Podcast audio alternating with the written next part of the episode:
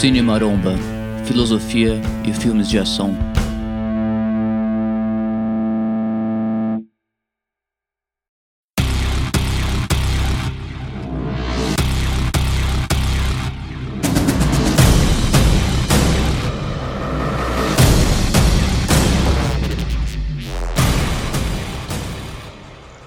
Olá pessoal, este é mais um episódio do podcast do Cine Maromba. Trazemos aqui o áudio das nossas lives no YouTube e na Twitch. Eu sou o Rafael, um dos cinemarombeiros. Nesse episódio, comentamos Mad Max Estrada da Fúria, de 2015, filme dirigido por George Miller. Siga-nos nas redes sociais, no Twitter e no Instagram, no arroba Cinemaromba. Siga-nos também no YouTube e na Twitch para acompanhar as lives e participar ao vivo pelos chats. Vamos deixar essas informações todas na descrição do episódio. Deixo vocês agora com o debate do Cine Maromba sobre Mad Max Estrada da Fúria.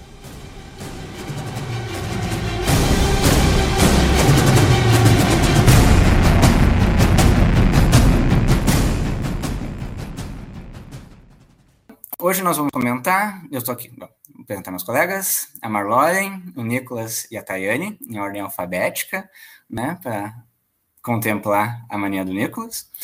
O Gil não pôde estar aqui conosco agora, ele teve um pequeno probleminha, então hoje nós vamos fazer a live sem ele. Nós fazemos as lives quinzenalmente, então dia 8 de agosto, se eu não me engano, é, é, o 5 de agosto vai ser a nossa próxima live. E, né, hoje nós vamos comentar Mad Max, Estrada da Fúria. Estrada da Fúria. Né, conta a história de Max, né, o protagonista da, do, da série, né, revivendo o personagem dos anos 70 e 80, né, spoilers, certo? O filme, uh, aqui no, no Cinema Lomba a gente vai falar sobre o filme, sobre todo o filme, então, né, se você não gosta de spoilers, reconsidere, mas pode ser uma boa experiência ver o filme depois do nosso comentário. então, enfim, uh, né, conta a história de Max, que é capturado por uma gangue já no início, né, e levado para um forte, comandado pelo Immortan Joe, e lá, acidentalmente, por assim dizer, ele encontra né, na estrada a Furiosa, que é uma imperatora, uma imperatriz, acho que isso, talvez a gente vá discutir o, o título dela no, uh, na live, do Immortan Joe, que vai sair para uma missão, né, inicialmente uh, coletar gasolina na Vila Gasolina, mas ela acaba, mas ela acaba saindo do caminho e aí sim começa uma perseguição né, que ela está fazendo. Então, spoiler, certo? As esposas parideiras né, do Immortan Joe para fora da fortaleza. Né? O filme se passa, então, com esse combate na estrada, eles têm que voltar. E aqui talvez eu já quero então começar a, a live com uma, com uma pergunta para os meus colegas, né? Porque a Furiosa pega uh, uma função talvez maior que a mais de protagonista, né? A gente tem o Mad Max, mas o Max parece ser uma, um é quase um uh, um personagem secundário na história, não sei se vocês concordam ou não, né? E talvez começar com a discussão se é uma espécie de remake do Mad Max, um reboot, uma continuação, uma reconfiguração da série, enfim, né? Tem um prolongamento do, do tema, dos temas anteriores, mas parece ter uma reposição. Então, o que, que vocês acham? Olá, pessoal. Então, nessa, indo na, junto dessa pergunta aí do Nico, do, do Rafinha, do Rafa, de que ah, é um reboot, é um remake, o George Miller mesmo, né, numa entrevista que ele dá, ele fala que ele tinha pensado em fazer um remake, mas que achou que não ia ficar tão interessante um remake do primeiro filme, que era o remake que tinha que tinham pensado fazer inicialmente. E aí ele quis fazer alguma coisa que fosse tanto uma homenagem ao primeiro ao primeiro filme, aos outros filmes, né? Que a gente pode discutir isso depois, que ele que é um filme que esse quarto filme é um filme que de certa forma retoma alguns aspectos do, dos outros filmes. Então, nesse sentido, ele é um pouquinho um reboot, Mas ele é um filme que tem uma narrativa própria, que tem um roteiro próprio, e a gente tem uma personagem, como o Rafa bem colocou, que ela não era, não existia nos outros filmes, ela foi introduzida ali de uma maneira bem. Sem, sem muita. A gente não sabe a história dela. A gente não sabe. A gente sabe algumas coisas que a gente vai descobrindo durante o filme, né? Ah, ela tava, ela morava lá no. É, como é que é? Green Vale Verde, é isso? Uma coisa Mundo assim, né? Verde. né? Isso. E aí morava lá com, com as mães.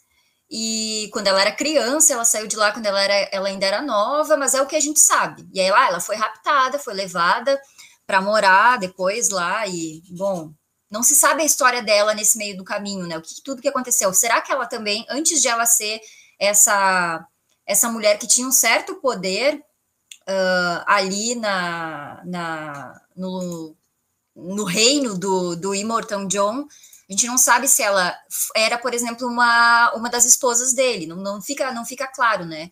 E é interessante que vai sair um filme. É para sair um filme do George Miller só da Furiosa lá em 2023. Ele já era para ter sido gravado, mas aí aconteceu a pandemia, aconteceram outras coisas, e vai sair um filme sobre a parte da vida dela, que é a juventude da vida dela, tanto que não vai ser a Charlize Taylor que vai uh, Teron que vai que vai protagonizar, né? Vai ser uma outra atriz, porque é para pegar uma pessoa mais jovem.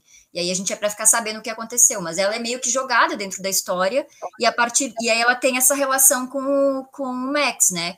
Que aí ele é o protagonista, porque o filme tem o nome dele, mas ele não é exatamente protagonista.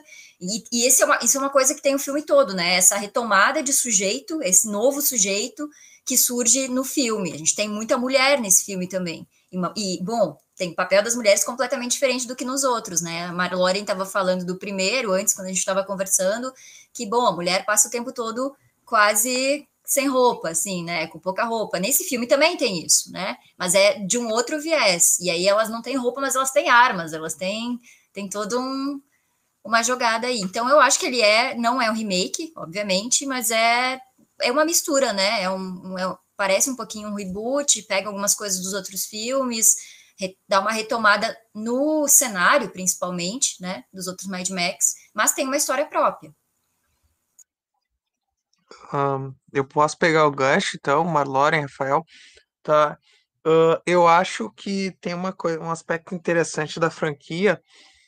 Eu não me lembro se no 3 tem isso, eu tenho quase certeza no 2. O 2, ele é narrado, né, pela criança que cresceu virou, sei lá, um, um homem sábio e tal.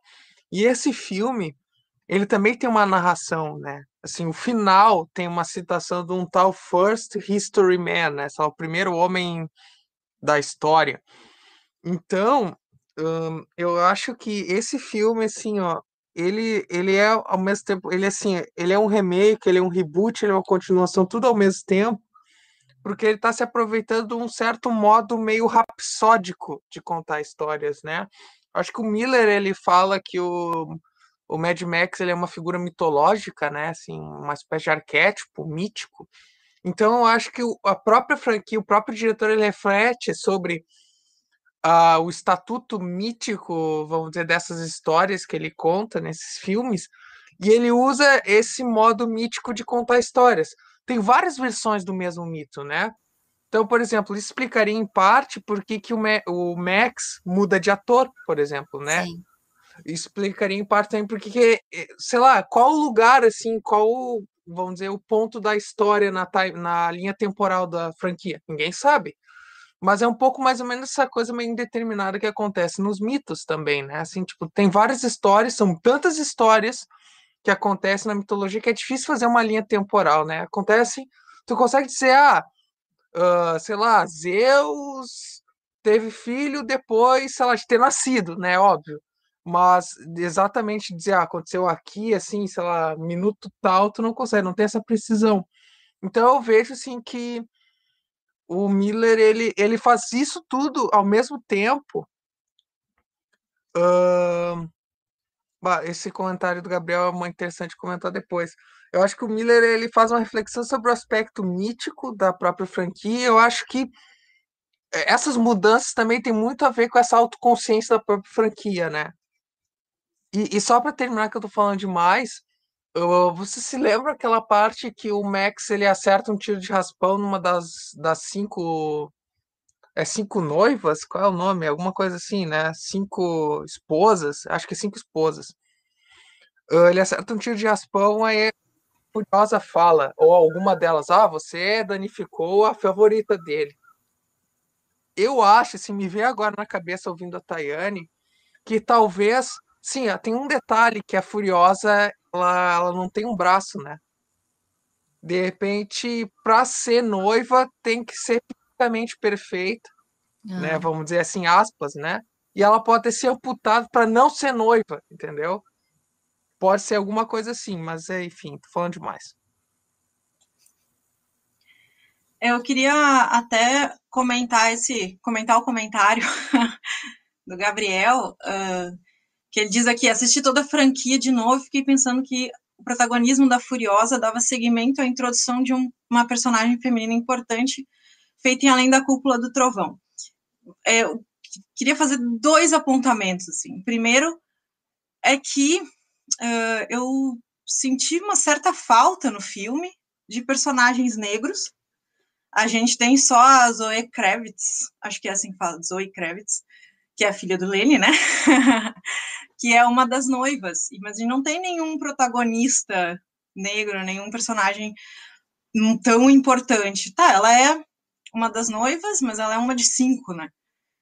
Uh, e a gente não tem mais ninguém. que eu, justamente, me parece uma perda do 3 para esse, porque no 3 a gente tinha a Tina Turner, né, que não é qualquer pessoa. E, além disso, tinham outros uh, personagens ali na volta dela que também eram negros, né, a gente não tem isso aqui, a gente tem um filme extremamente branco, né, extremamente branco. Mas, ok, uh, vamos, vamos seguir adiante. Uh, uma, um segundo ponto que eu queria pensar junto é que eu tenho dúvidas se a Furiosa é uma personagem feminina, propriamente dita. Uh, por quê? Né? Justamente porque ela também é um ciborgue, né? Como a dona Haraway vai botar lá, vai comentar lá, é, no Manifesto Ciborgue, né? Ela é alguma coisa que talvez ultrapasse é, a questão do feminino. E essa, essa ideia de ter que definir se ela é imperatriz, se ela é imperatora, porque em inglês é imperator, uhum. furiosa, são os dois, né? É um nome, é um título masculino nomeando uma figura feminina, como a Pablo Vittar, né? Alguma coisa que não se encaixa mais nessa lógica. E eu, eu tenho dúvidas se ela é propriamente uma personagem feminina, e o que, que a gente está chamando de feminino aqui. É, e não essa quero, leitura... Eu não quero encerrar isso, né? Dizer, ah, não é uma mulher, não é um personagem feminino, mas eu quero pelo menos colocar a questão, assim, eu acho que talvez não seja o que a gente está entendendo como feminino, pelo menos até então. Sim, eu concordo. Acho que não tinha pensado por esse lado, mas acho que essa tua leitura faz sentido. Ela ficar nessa barreira que meio que borra o masculino e o feminino, e justamente ela ser uma mulher ali que tem, uh, uma mulher, ou o que quer que ela seja ali, né, feminino, masculino, uh, de ter um papel de poder lá dentro. Ela ganha um caminhão para ir buscar uma das coisas mais sagradas deles, que é a gasolina, e que é uma coisa sagrada desde o primeiro filme, né, que é que tem essa discussão, quem tem a gasolina, quem tem uh, o combustível, tem o poder de certa forma, e isso é retomado nesse filme junto com a questão da água. Quem tem a água também tem o poder. E ela é uma das únicas mulheres que tem, ou que quer que seja, que tem um papel, uh, se a gente pensar como, uma, como se ela fosse uma mulher, um papel de destaque ali, né? Eu não sei. As outras mulheres, elas têm que ficar lá servindo o, o, o, o rei, o rei lá, né? O reizinho lá. E ela tem esse poder imenso que é ir buscar uma das coisas mais valiosas. Então, acho que faz sentido essa leitura dela ter de ela ter essa de ela estar tá borrando ali as barreiras, a gente não sabe exatamente o que ela é, e também ela não se determina de nenhuma maneira, em nenhum momento, né? A roupa dela é diferente, ela ela não se determina em nenhum, de nenhum momento, em nenhum momento, de nenhum modo, como sendo uma mulher. Faz sentido, acho bem, bem interessante. Uh, posso pegar o gancho? Uh, eu acho interessante que a prótese dela tem a ver com o masculino que é representado pela cidadela, né?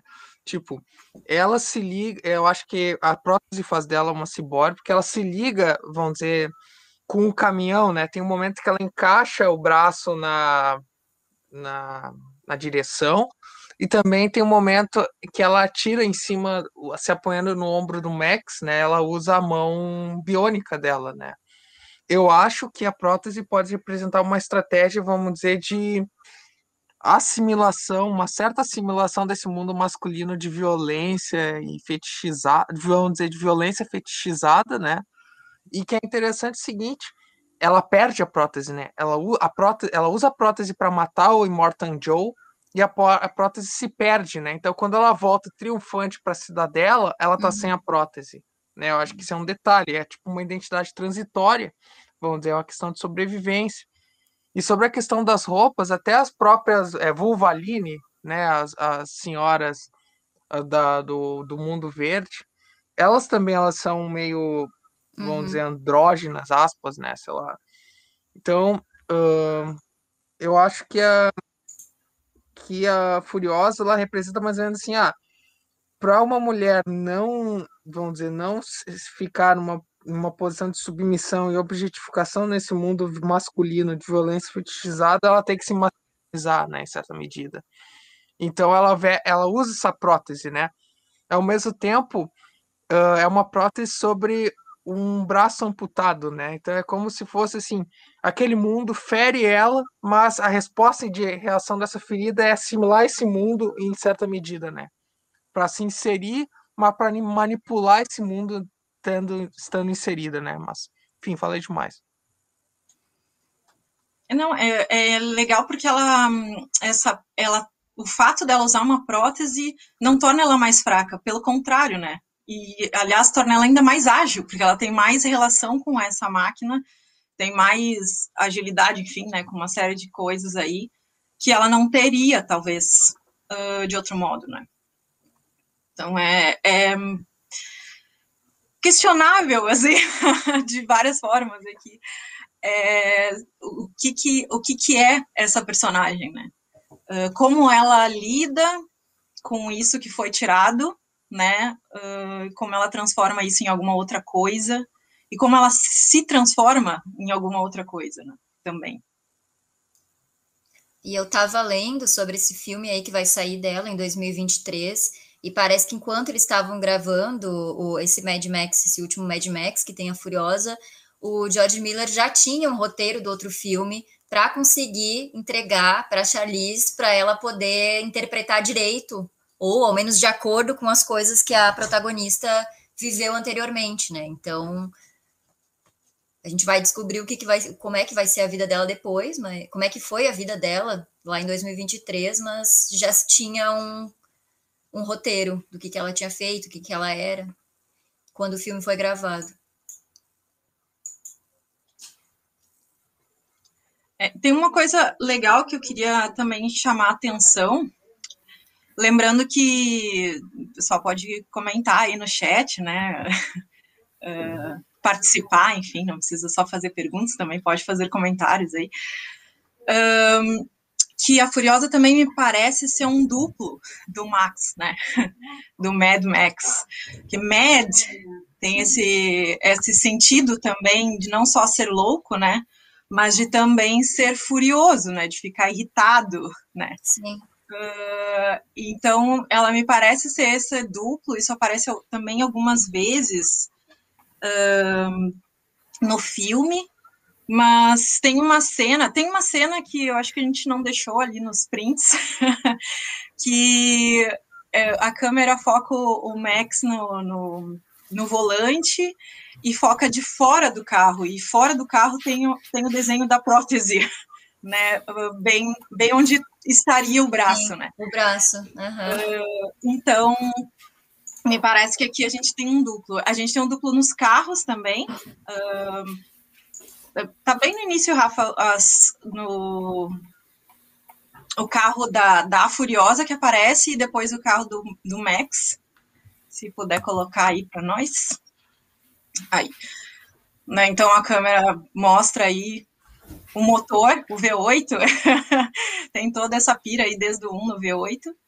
E aí, logo em seguida, ou, aliás, logo antes, na, na introdução do filme, a gente tem também o mesmo carro do D1, do, do Max, né?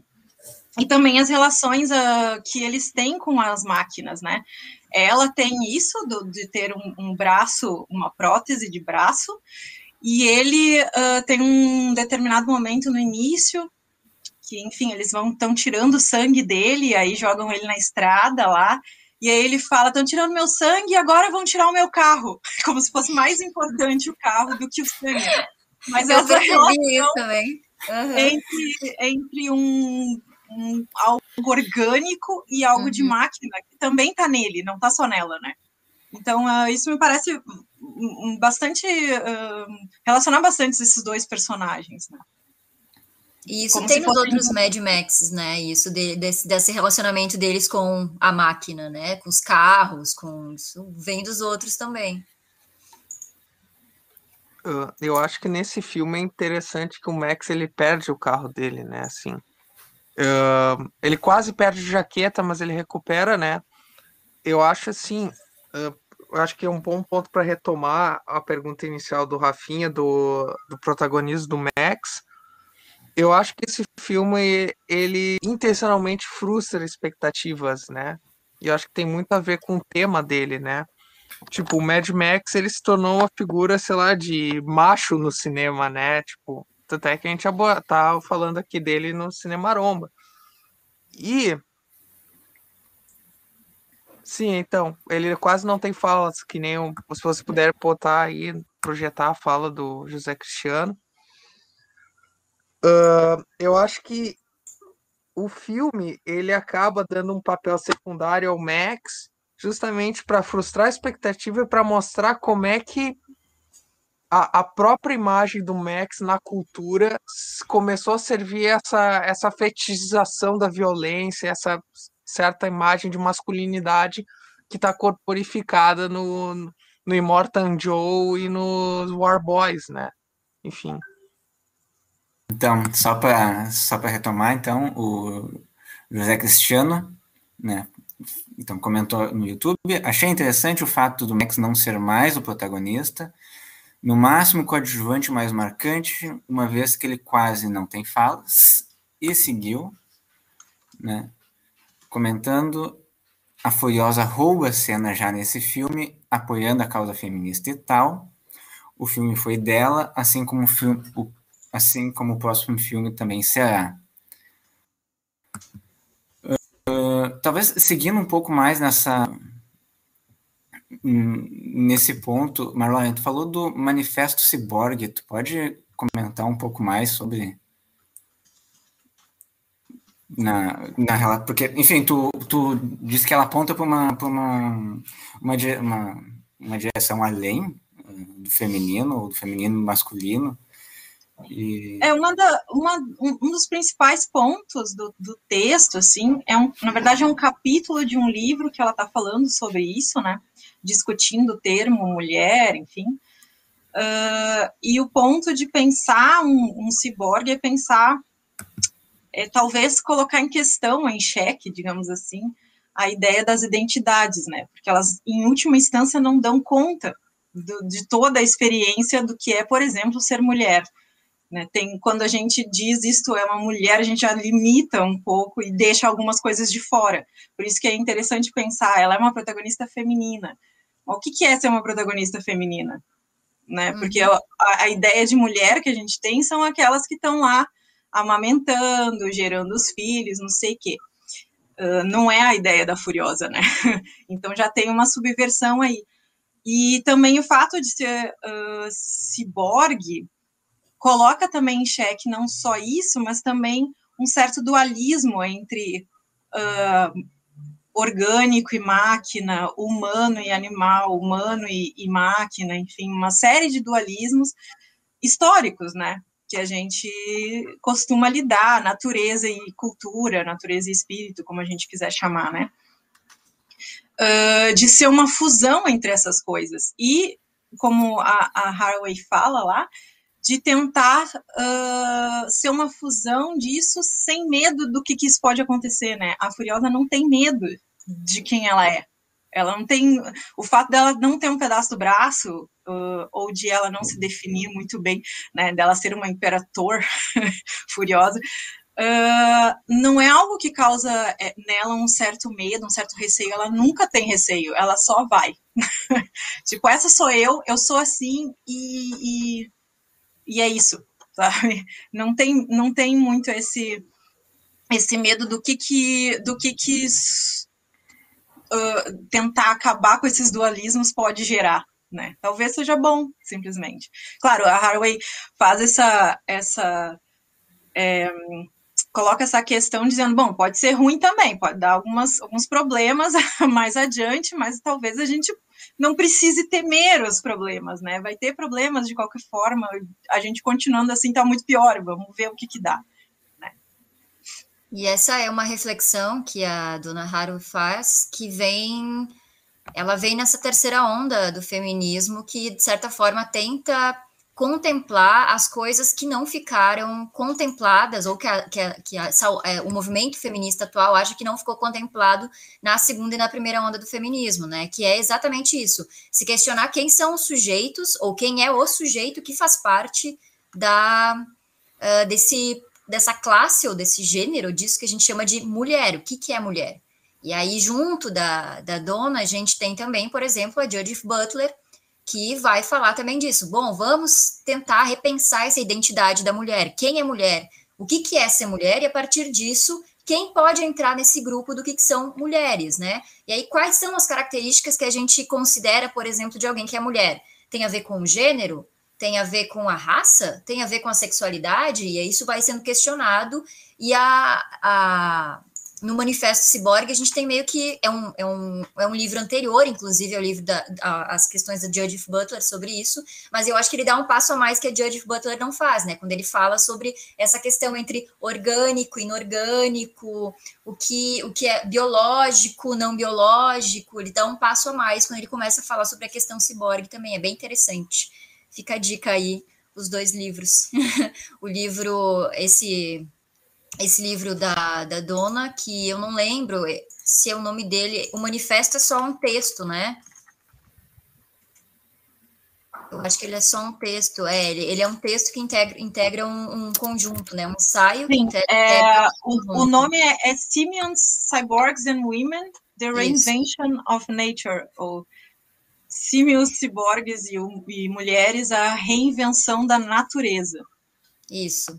E ele é lá de 85, 1985. E aí a gente tem mais tarde um livro, cinco anos depois, 1990, a gente tem um livro da Butler, que, da Judith Butler, que vai chamar Problemas de Gênero, Feminismo e a Subversão da Identidade. Então, pega bem essa questão da identidade que a Marlene estava falando.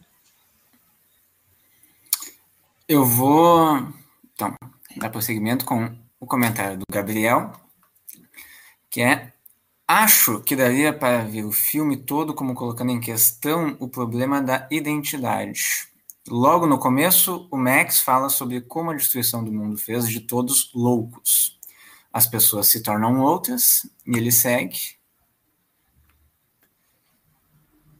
Com essa mudança, as pessoas se tornam outras com essa mudança do mundo, a ponto de se definirem por suas relações com máquinas em vez de humanos, ou o mundo mesmo Nicolas, tu queria. Sim, eu queria comentar.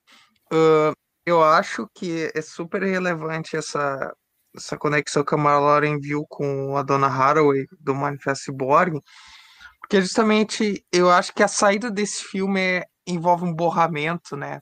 Por exemplo, eu acho que tá nesse filme se conecta a questão, vamos dizer, da libertação feminina e da e vamos dizer da libertação vamos dizer, são duas objetificações, né? Em relação às mulheres, em relação ao próprio mundo, né? Como recurso, né? Ele coloca o patriarcado como um foco de exploração tanto da mulher quanto da natureza, né? E eu acho que é o fato de colocar, vamos dizer, esse dualismo rígido, por exemplo, em natureza e cultura, homem e mulher, ele serve uma certa estrutura de poder, né? E vamos dizer, e ela também condiciona a nossa imaginação, né? Uh, aí eu já volto, já, já conecto já com um ponto do Gabriel. Por exemplo, a Furiosa, a, o plano dela, quando ela fugiu de, dali, foi justamente ir para o mundo verde, né? Que estaria ali, né? Ponto. Ela ia chegar lá, deu. Fugiu, achou o Éden. Só que o Éden acabou, né? E ela não teve a ideia, né? De, bom, fazer um novo Éden, né? Ela meio que desistiu, tanto é que a gente tem aquela cena de desespero dela, né, de vulnerabilidade, quando ela tira a prótese e grita ali naquelas dunas. Uh, eu acho que tanto ela quanto uma, uma exalação duplo, porque, vamos dizer assim, eles precisam mudar as suas reconcepções, né? Por exemplo, o Max tem que ele abandona o papel assim de durão, vamos dizer, autossuficiente. Tanto é que ele abandona até de uma maneira meio vamos dizer, não de não apenas de ética, né, mas vamos dizer na forma do filme, ele de protagonista ele vira coadjuvante e ele também ele se torna um doador, né? Ele se colocava como autossuficiente, até mesmo porque, sei lá, ele perdeu muita coisa, a dor enlouqueceu ele, não queria sofrer de novo e ele se blindou, né?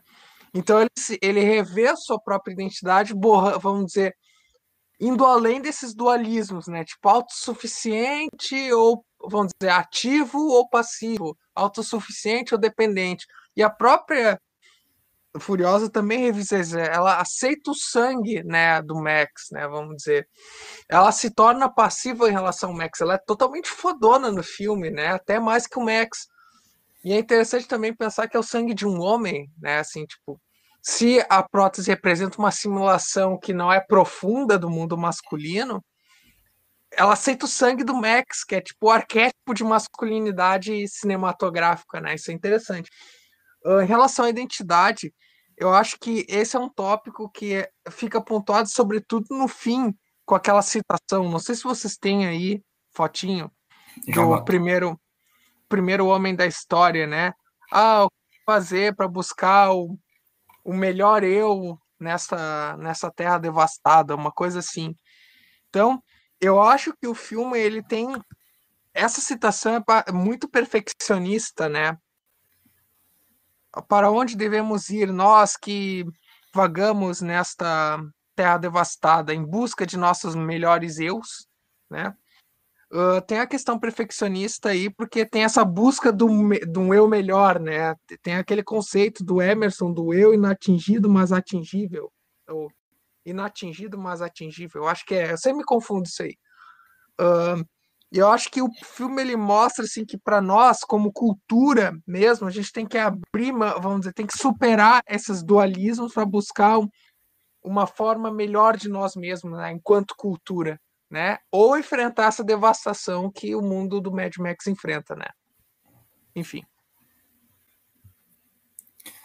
Então, bom, uh, pegando a, o ponto da relação com, uh, com as máquinas e os instrumentos, né? O, o filme tematiza bastante, bastante isso. Eu acho que uma algo legal da prótese da, da Furiosa, por exemplo, é que é um recurso, por exemplo, que um, uh, auxilia ela, mas que ela não depende daquilo para sobreviver. Por exemplo, né, isso está por todos os, os instrumentos estão por todos os lugares, né? O, o, o Joe tem a, a máscara dele e uma placa também para usar, né?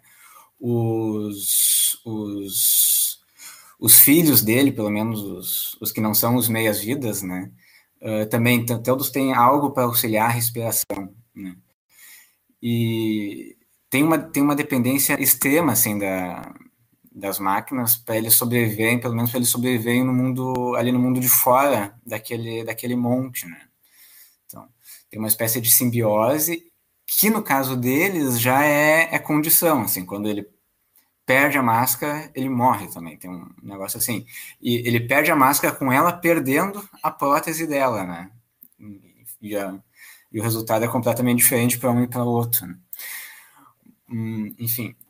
Outra coisa que eu queria colocar, eu achei demais, por exemplo, a cena da.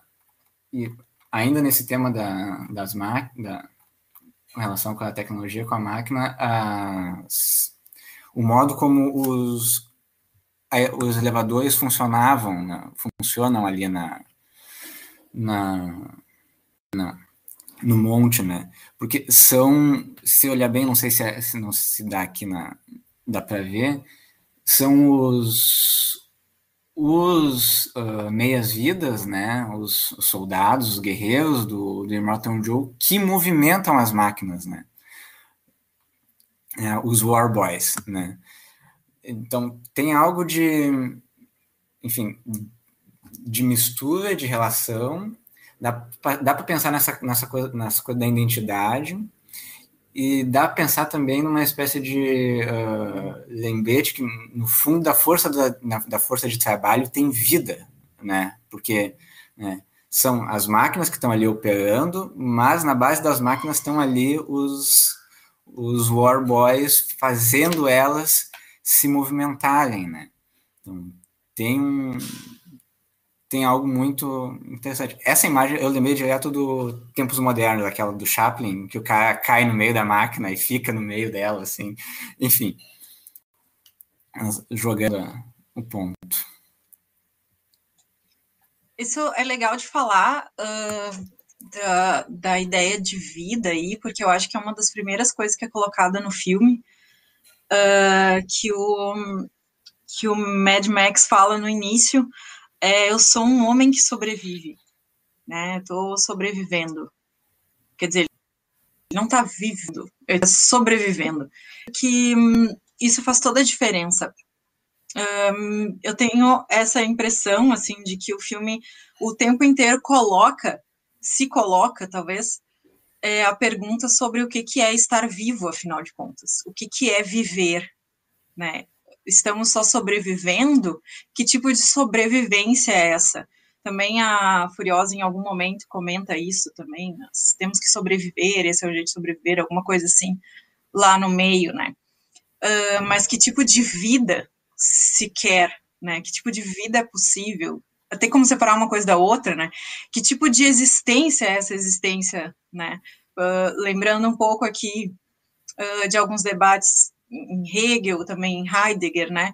É, é só estar aí ou tem alguma coisa além? Né? Tem um, um grau de existência que não é contemplado, talvez, por certos, certas formas de vida, digamos assim, né? O quanto esse trabalho desses war boys, uh, que eles até falam, né, que são kamikazes de uma cidade no Japão, lá, Fukushima, acho, sei lá como é. é e eles uh, vivem para morrer, então, né? Então, essa relação entre vida e morte, que tipo de vida que está em jogo, uh, é muito forte, né? Inclusive no fato de que as mulheres estão ali gerando vidas, né? Também, gerando isso, esse sistema, sustentando de certo modo, porque são obrigadas, esse sistema através da própria vida, né? Então, acho que é. Hum, isso também é colocado em questão. Um, que tipo de vida, como é viver, enfim, como, como existir, como existir neste mundo aqui, né? Uh, eu acho que o é. filme ele tem. Desculpa, Rafa, tu quer falar? É, não, eu só ia uh, seguir no ponto da uh, de sobrevivência e, e viver porque, ah, enfim, a exploração, né, a exploração dos corpos é tematizada a todo momento no, no filme, né, então, vou botar aqui uma, uma cena também, né, a cena das, das mães, né, elas têm, estão com os bebês, acho que ali, e estão produzindo leite, né, que pelo jeito parece a fonte de proteína deles, assim. Para mim é uma espécie de cena que leva, leva ao extremo, né, a, sei lá, a apropriação, né, e a privatização dos corpos, né, nesse caso, né, dos corpos femininos, assim, e dizendo a função que tem, né, então, dá para pensar numa sociedade tendo a, apresentando a, mulher como tendo essa função, né, ela, ela dá os, né, dá os filhos e alimenta, né? E, enfim, e, e aqui isso levado, levado ao extremo, assim, como sendo essa a, a função. E outra cena, eu não peguei aqui a da, a da, a da água, eu acho, quando ele libera as comportas da água pro, pro povo, por assim dizer, né? Poderia dizer, o uhum. povo representado lá, né? Tira e diz, né? Vocês não devem se viciar nisso, ou seja, as coisas, os recursos mais básicos para a gente sobreviver, então ali a água, né, são uh, ou a aquacola, né? E o melhor é quando o, o meia vida, o meia vida uh, tá dizendo que queria morrer, eles iam ter um Mac banquete, né? Tem um lá, lá na metade. Mas mas tu tem essa essa exploração, essa exploração extrema, né, das pessoas ou da força de trabalho, que é algo, enfim, se as análises, parte das análises sobre o capitalismo estão corretas, é algo que, a, que acontece conosco, que a gente se acostuma com isso, né? E o Morton Joe parece ser o ponto de poder que tem, né, toda essa, essa maquinaria, tenta projetar uma imagem de poder, mas ele não é exatamente adorado, né? Quando ele morre, né? Quando ele morre, todo mundo fica feliz, assim, só, sei lá, meia dúzia dos, dos soldados, não, os filhos dele não não curtem, mas o povo e os meias vidas, né, tipo, chamem a Furiosa aqui pra cima que esse cara né, não domina mais. E ela é crianças... Tem como voltar no, no, no, na cena do leite aqui, só para complementar uhum. isso? Que é, é, um momento, é, uma, é um recurso icônico aí do cinema, né? Um vilão beber leite. A gente tem isso em vários filmes.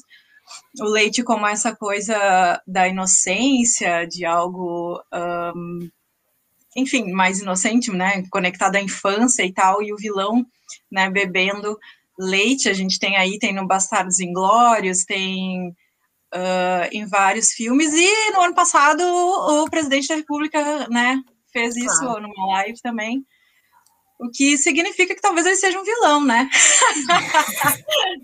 Se alguém não tinha percebido ainda, né, tá aí o cinema mostrando uh, esse negócio do vilanismo. Mas depois tem uma outra cena em que o Max um, tá sujo, assim, e aí ele chega pergunta o que, que é isso, né? Tem um balde assim no, colado no caminhão, o que, que é isso aqui? E aí uma das noivas diz, ah, é o leite da, das, das mães, alguma coisa assim. E aí ele lava o rosto nesse, uhum. nesse leite, né? Uh, que, que, também uh, acho que aponta talvez para uma certa ambiguidade desse, desse, uh, desse personagem que no início era um policial que procurava por justiça, mas no primeiro filme, por exemplo, ele meio que abandona esse negócio, tipo, ah, tá todo mundo louco mesmo, então eu também vou enlouquecer aqui, eu vou fazer justiça com as minhas próprias mãos, né? Então ele não é exatamente um herói num sentido puro do que o Leite poderia ser, mas também não é alguém totalmente corrompido, né? Tá, é isso. É, isso da objetificação dos corpos, ou ao menos da, sei lá, funcionalidade específica de cada corpo. Tem isso com o leite, né? E nessa cena ali em que aparece ele experimentando leite e as mulheres atrás, a gente vê que ali é o único, é a única cena, ao menos, uh, que dá algum destaque. Claro, as mulheres estão atrás dele enquanto ele está bebendo, mas é a única cena onde tem destaque de mulheres que não são magérrimas né? São mulheres que, que têm um corpo que têm um corpo maior, que são mais gordas, enquanto as outras que têm a função de parideira, ou seria, sei lá, aquelas mulheres que ele ia se deitar com elas de alguma forma, são as mulheres super magras, né? Victoria's Secret total, negócio. A gente que nem a Marolai falou, ah, a gente tem uma negra lá, mas é só uma, né? E aí um monte de mulher branca muito magra. E, e aí tem essa questão da funcionalidade, o que, que cada para que cada corpo serve, né? Tem um corpo que serve para uma coisa, outro para outra. Alguns podem aparecer mais publicamente, outros não. E Pode eu acho que aí. tem um ponto importante aí. Um, eu acho assim, ó. Primeiro, acho que o filme ele apresenta a sociedade como regida pela técnica, né? No sentido do Heidegger, né? A água é uhum. é recurso, né? A Aquacola e os próprios seres humanos são recursos, né? Os meninos, eles viram war boys, né, meninos de guerra, e as mulheres viram, sei lá, reprodutoras ou vacas leiteiras, praticamente, né. Então, é interessante notar que o filme apresenta o patriarcado como objetificando todo mundo, né? E o lance do leite também coloca, apresenta assim uma posição meio de infantilização do homem, né? Nessa, né? É como se o homem não tem, tem aquela questão da neotenia, né? Que é a permanência de certas características de bebê. É como se o homem não não se desenvolvesse plenamente, né? Eu acho que isso tem uma coisa muito a ver com narcisismo, né? Uh, e é uma cultura, essa cultura do, da cidadela narcisista, né? Tipo, eles só vivem, é uma cultura masculinista, eu acho que daria para dizer isso, que vive idolatrando uma, uh, características masculinas, né? Ou, a, um, alegadamente, ou, enfim, culturalmente masculinas, vamos dizer assim. E eu acho interessante, sim, eu acho que não é um detalhe uh, acidental que os War Boys se pintem de branco, né? Que só tem brancos na cidadela e que outras minorias, tirando mulheres, apareçam só entre o povo, né? Eu acho uhum. que o, o, filme ele apresenta, vamos dizer, a técnica como um legado branco. Não é simplesmente a, história do ser, não sei o que, não. Não é, é, é, é da cultura branca europeia. Uh, e, e eu, eu, acho que isso também é a questão que a Marona falou de sobreviver e viver, acho que se conecta diretamente com uma coisa que o carinha da Sociedade do Cansaço fala, Han Byung-chul, sei lá, não me lembro o nome, não sei falar o nome dele. Byung-chul Han. Isso aí. Uh, ele fala que o capitalismo tardio, ele valoriza, ele valoriza a mera existência física, né, a subsistência física, uma coisa meio animal, assim, uma animalização de todo mundo. E eu acho que esse filme mostra isso, né? Assim, esses caras, eles vivem apenas para sobreviver, né? Vamos dizer, a função daquela máquina de guerra, a, claro, além para morrer heroicamente, né? Ir pro Valhalla e não sei o que, ser, ser testemunhado, morrer de uma forma espetacular. Isso eu acho uma coisa interessante, porque quando os caras morrem de uma maneira fraquinha, eles falam medíocre, né? Tipo, ah, não, não, não deu um, não deu um bom clipe no YouTube, né? Sei lá. uh, eles... Não vai virar um Instagram, um, um story do Instagram, não. Dessa vez não. É, dessa vez não, não, não foi bom o suficiente, né? Uh, eu me perdi um pouco. Eu, assim, não, não, não, não, eu já tava me perdendo. Tenho essa questão assim, além da, vão dizer, eles vivem para eles vivem para morrer e nesse meio tempo eles subsistem apenas, né? Em contrapartida, tu tem a sociedade das Vulvaline, que elas carregam as sementes, né? Também semente de um outro futuro, que elas são uma comunidade que cada um contribui com alguma coisa, né? Por exemplo, os War Boys, eles são tudo meio uniformes, né? Todo mundo pintado de branco com o rosto preto. É, pode ser. Aí, aí o Gabriel comenta melhor. Mas. Uh, peraí. Os Warboys são uniformes, enquanto que as Vulvaline elas são peculiares. Tu consegue diferenciar uma em relação à outra. É porque o modo de vida delas, vamos dizer, o estar aí delas, é enquanto indivíduos contribuindo de uma maneira comunitarista para uma sociedade, né? Tu tem essa oposição entre viver, viver em comunidade o que já daria para conectar, eu acho, com Aristóteles já, sei lá, com a ideia do homem como animal político. E por outro lado, tu tem o viver como sobreviver, subsistir, participando de uma máquina que no final dos contos é uma máquina de morte, né? Eu acho que daria para conectar aquele ponto que a gente falou do Rambo, que, que eu mencionei do Eric Fromm de necrofilia e biofilia, né? Eu acho que tem isso muito presente nesse filme. O polo necrófilo é esses homens eh, exaltadores da masculinidade da destruição e essas mulheres com as sementes, né? Com a, com a possibilidade de um novo mundo verde feito por elas, né? Também, e, e só para terminar, tem aqueles dizeres, né, na Câmara das Noivas, né? Quem destruiu o mundo, nós não somos uhum. objetos, acho que esse é um ponto para comentar. E, Camilo. É só para pegar o gancho mesmo, né? Tu falou dessas mulheres que são as mulheres lá da comunidade da onde a Furiosa saiu ou foi raptada e que elas vivem em comunidade, elas têm elas têm uma coisa que uh, os War Boys, por exemplo, não têm, né? Que cada um é a mesma, eles são todos iguais e elas são distintas. E aí o quanto implica que você viver em comunidade forma uma personalidade sua, né?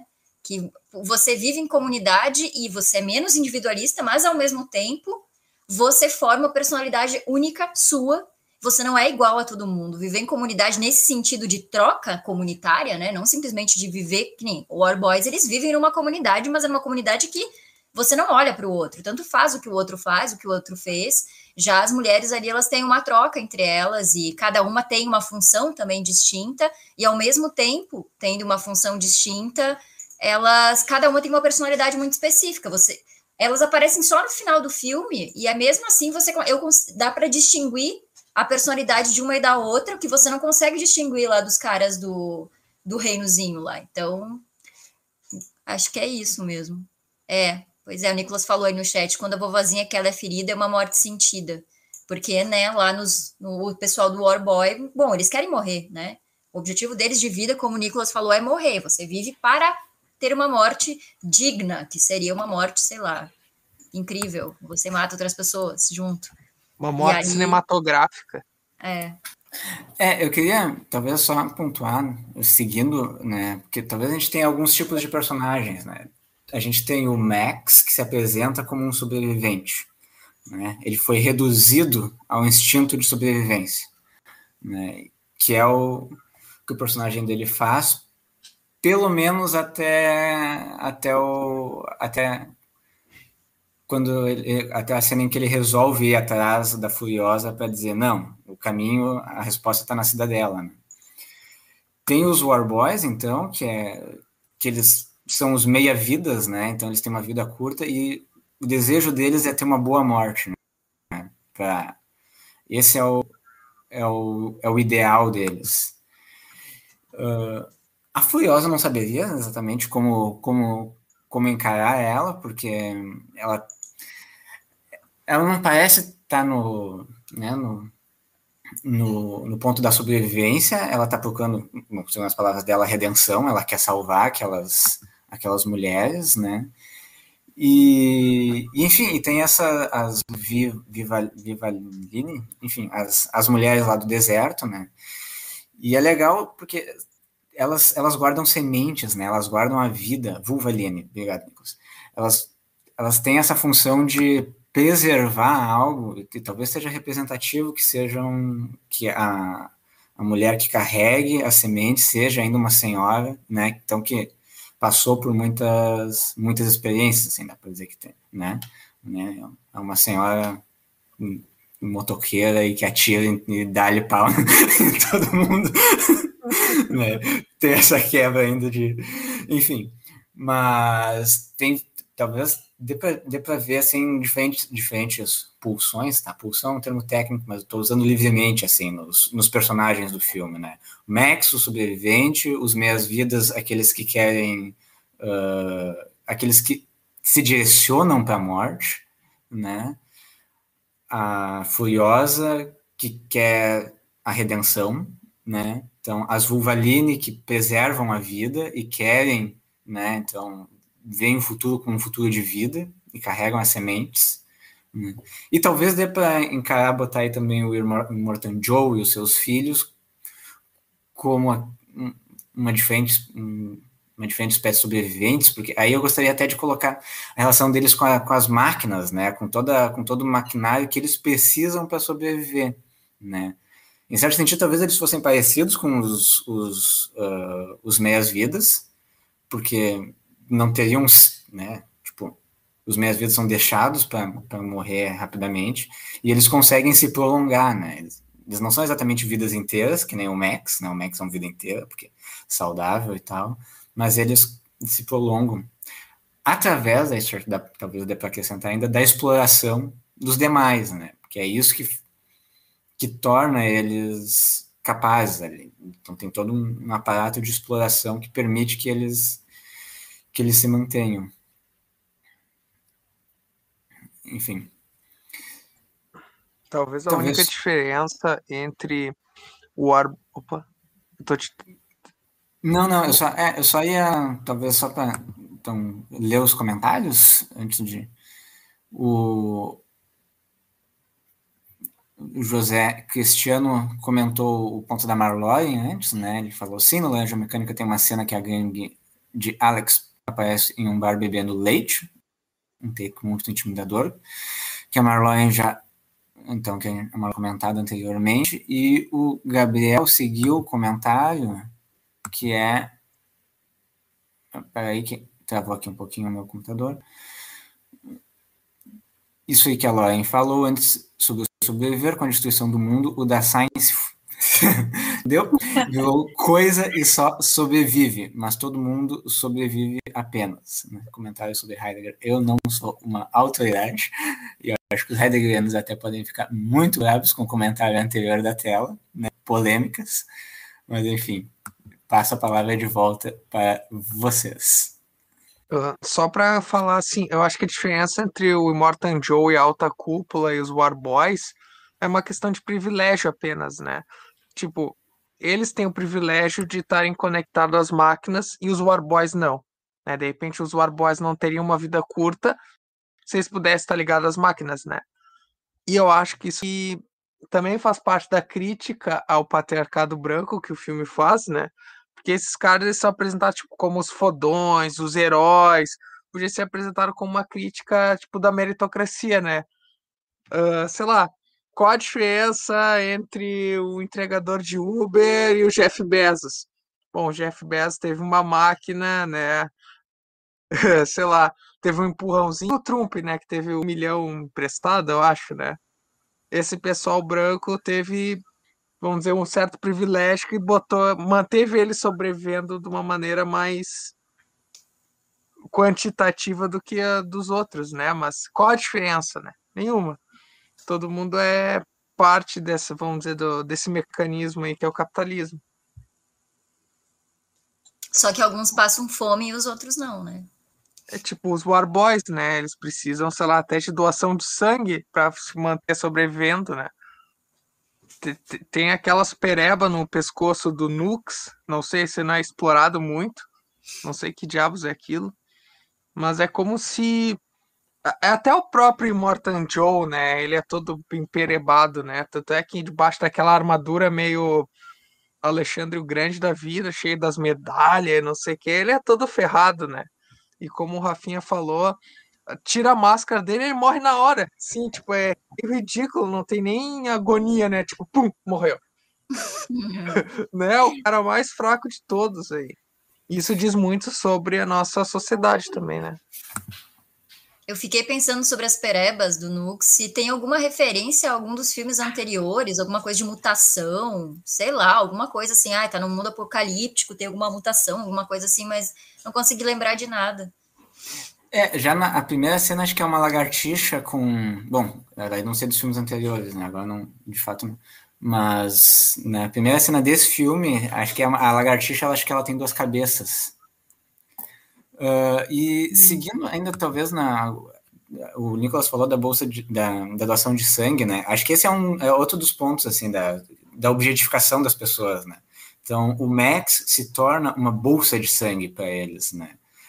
Cada é como se cada um tivesse fosse uma ferramenta, né? Então tu tem os War Boys que ficam rodando as máquinas, ele vira uma bolsa de sangue, enfim, tu tem esse tipo de de redução, é. por assim dizer. Né? É instrumentalização, né? Instrumentalização é. do ser humano, total. É, então, as mulheres têm, é, bom, a gente já comentou, né, a função de, da leite, elas são as, uh, as parideiras, né, e eu quero só comentar porque também tem, a, vamos dizer, né, só para acrescentar, a instrumentalização das crianças também, né. Eu acho que essa cena aqui é bem legal, de para exemplificar, que, para contextualizar, né, é a cena em que o Immortan tá para atirar, eu não, não lembro quem está dirigindo o carro, se é a Furiosa ou se é o Max, e elas fazem um escudo humano, né, e aparece a, a, a, a esposa grávida, né, e, e, o, e o que o Immortan Joe fala, ele é minha propriedade, ele se refere ao filho, né, bebê, né, que, nesse ponto, são, uma, são as coisas mais importantes que ele tem, assim, essas mulheres são importantes por causa dos filhos, né? Dos filhos saudáveis, dado esse contexto, né? Dos que... homens, principalmente, né? Exatamente. Dos filhos homens. É. Dos filhos homens que ele pode dar, né? Tanto que o, eles, né? Então, ele fica triste quando hum, eles tiram o bebê e é um filho homem, né? Então, que é tipo. É, uh, um herdeiro, assim. Então, tem uma função, tu, tu tem as várias as várias objetificações e privatizações, porque eu acho que talvez não só a objetificação é um conceito importante, que é tu tornar algo um objeto, né, mas tornar algo uma posse também, né. Então, uhum. né, o filho é dele nesse sentido, é quase como se fosse uma propriedade dele. As mulheres são dele como uma propriedade dele. Aquelas plantas, aquela água, tudo é dele, né? E é o fato de ser dele, não dos outros, que dá poder para ele, né? Bom, vou tirar aqui. Eu queria até... comentar uh, duas coisas, né? Uh, uma a ver com essa opressão de que essas mulheres sofrem lá, que não tem absolutamente nada a ver com a opressão aqui no mundo real, né? Isso é só num futuro pós-apocalíptico. É. Um, mas principalmente porque é, o que é usado para oprimir é justamente a, a, capacidade de vida, né? De gerar, de, de manter vida. Um, e como isso é, digamos, uma faca de dois gumes, assim. Uh, ao mesmo tempo em que essa é a vulnerabilidade, digamos assim, dessas mulheres, né? Porque basta ser mulher para fazer isso, nessa, pelo menos nesse, nessa ideia geral do que é ser mulher, né? Nessa ideia mais comum do que é ser mulher. Uh, você tem lá o útero, você tem é, biologicamente fêmea, né? Anatomicamente fêmea. Uh, você tem essa constituição uh, logo você serve para isso, para gerar vida. Mas não seria justamente essa força, né, do, uh, do, desse, desse tipo de ser, né? Uh, é justamente isso que é usado como forma de oprimir, porque talvez desse, desse modo seja mais fácil de controlar algo que talvez não tenha controle, a vida em si talvez não tenha controle, né? Uh, e não, não acho que é por acaso que as mulheres carreguem semente, que elas se chamem vulvalinas, né? Toda essa, uh, essa um, como é que a gente diz? É, que, que elas, enfim, tragam leite também, né? Uh, essa um, lógica da vida esteja lá e também com uma mulher velha no deserto, enfim, aquele livro é, da Clarissa Pincoli, Pincoli Stess, acho que é esse o nome, o Mulheres que Correm com os Lobos lá, ela faz uma, uma retomada de alguns mitos que muitos têm criticado, inclusive, uh, fazendo uma leitura meio vamos voltar a, a ideias antigas de mulher, que é isso que serve e tal, quando não é, parece ser esse o propósito do, do, da questão, mas sim de, de justamente retomar isso, de que há havia mulheres, de, uh, ou, ou, se pensa, se, se tem uma mítica uh, de feminino que difere dessa mítica que é servir de objeto, quando as mulheres gritam, não somos coisas, né? Também me remete muito à lógica lá do senhor do escravo, né? Que o escravo se, se é nomeado escravo e, é tornado escravo justamente porque ele está no papel de ser um objeto, de ser uma coisa, de ser, de poder ser é, dominado né, por essa lógica. E, enfim, ele não é um objeto, esse é o ponto, né? Uh, e uma outra coisa que eu queria comentar, assim, um pouquinho também, é o show, né, que rola durante as perseguições. Eu acho que isso tem tudo a ver com o que o pessoal tem falado ali no, no chat antes, né, tinha comentado antes, Uh, que a gente tem essa perseguição, a gente tem uh, uma série de, de, de, vidas que são vidas para a morte, uh, e a gente tem um show, né, uma trilha sonora no meio disso, que vendo o filme eu fiquei pensando, tá, mas para quem que é esse show, né, porque assim, a gente está num deserto, para quem que é esse espetáculo, né, e fiquei pensando principalmente que o espetáculo é para nós, né, para quem está vendo o filme. Que me lembrou aí uma pergunta que foi feita lá é, na outra live, que tem os nossos. Tá na live completa, mas tem o trecho lá no nosso Instagram também, uh, sobre a questão da violência no Rambo, né? Uh, me parece que esse espetáculo, o espetáculo, a, a guerra como espetáculo, ela é violenta, né? A guerra como violência é um espetáculo, essas coisas podem trocar de lugar aí, né? Um, a guerra é um show de uma certa forma, mesmo que não tenha um espectador, ou mesmo que o espectador seja a gente aqui vendo, porque a gente está curtindo, né? De certo modo, a gente está aplaudindo aí o Fury Road, a gente acha tudo muito legal, né? Mas olha só, é uma estrada de, de morte, na, no fim das contas, é uma perseguição uh, extremamente violenta, né? Tem cenas muito violentas, assim, de, de, de enfim, des, decepando cabeças, cortando braços e não sei o que, e voa, e voa é sangue e tudo mais, né? Uh, mais ou menos como o Rambo lá, como a gente estava falando no Rambo, né? Uh, então, acho que o filme tem uma certa consciência de que o espectador gosta da violência. Então, vamos botar um pouco de violência também. Que isso tudo, no fundo, também é um espetáculo, né? A opressão dessas mulheres é um espetáculo também, enfim. Uh, eu, eu, fiquei bastante com esse, com esse ponto na, na, na cabeça, né? Não sei o que, que vocês acham. Eu só queria Posso complementar só uma fala anterior da Loren? A Marloren estava falando, né, sobre a mulher uh, ser esse ser que gera vida e que é uma coisa tão buscada, essa geração da vida, essa manutenção da vida, e ao mesmo tempo ela é justamente oprimida por gerar a vida, né? Ela é oprimida por gerar a vida. E aí o Nicolas, aqui no chat privado, ele comentou, talvez essa, essa, essa opressão seja uma inveja do homem da sua incapacidade de gerar vida. E eu me lembrei da Simone de Beauvoir, lá no Segundo Sexo, que ela fala uma coisa parecida com essa, né? Ela diz que o desejo de todo ser humano é algum tipo de transcendência. O ser humano quer transcender de alguma maneira.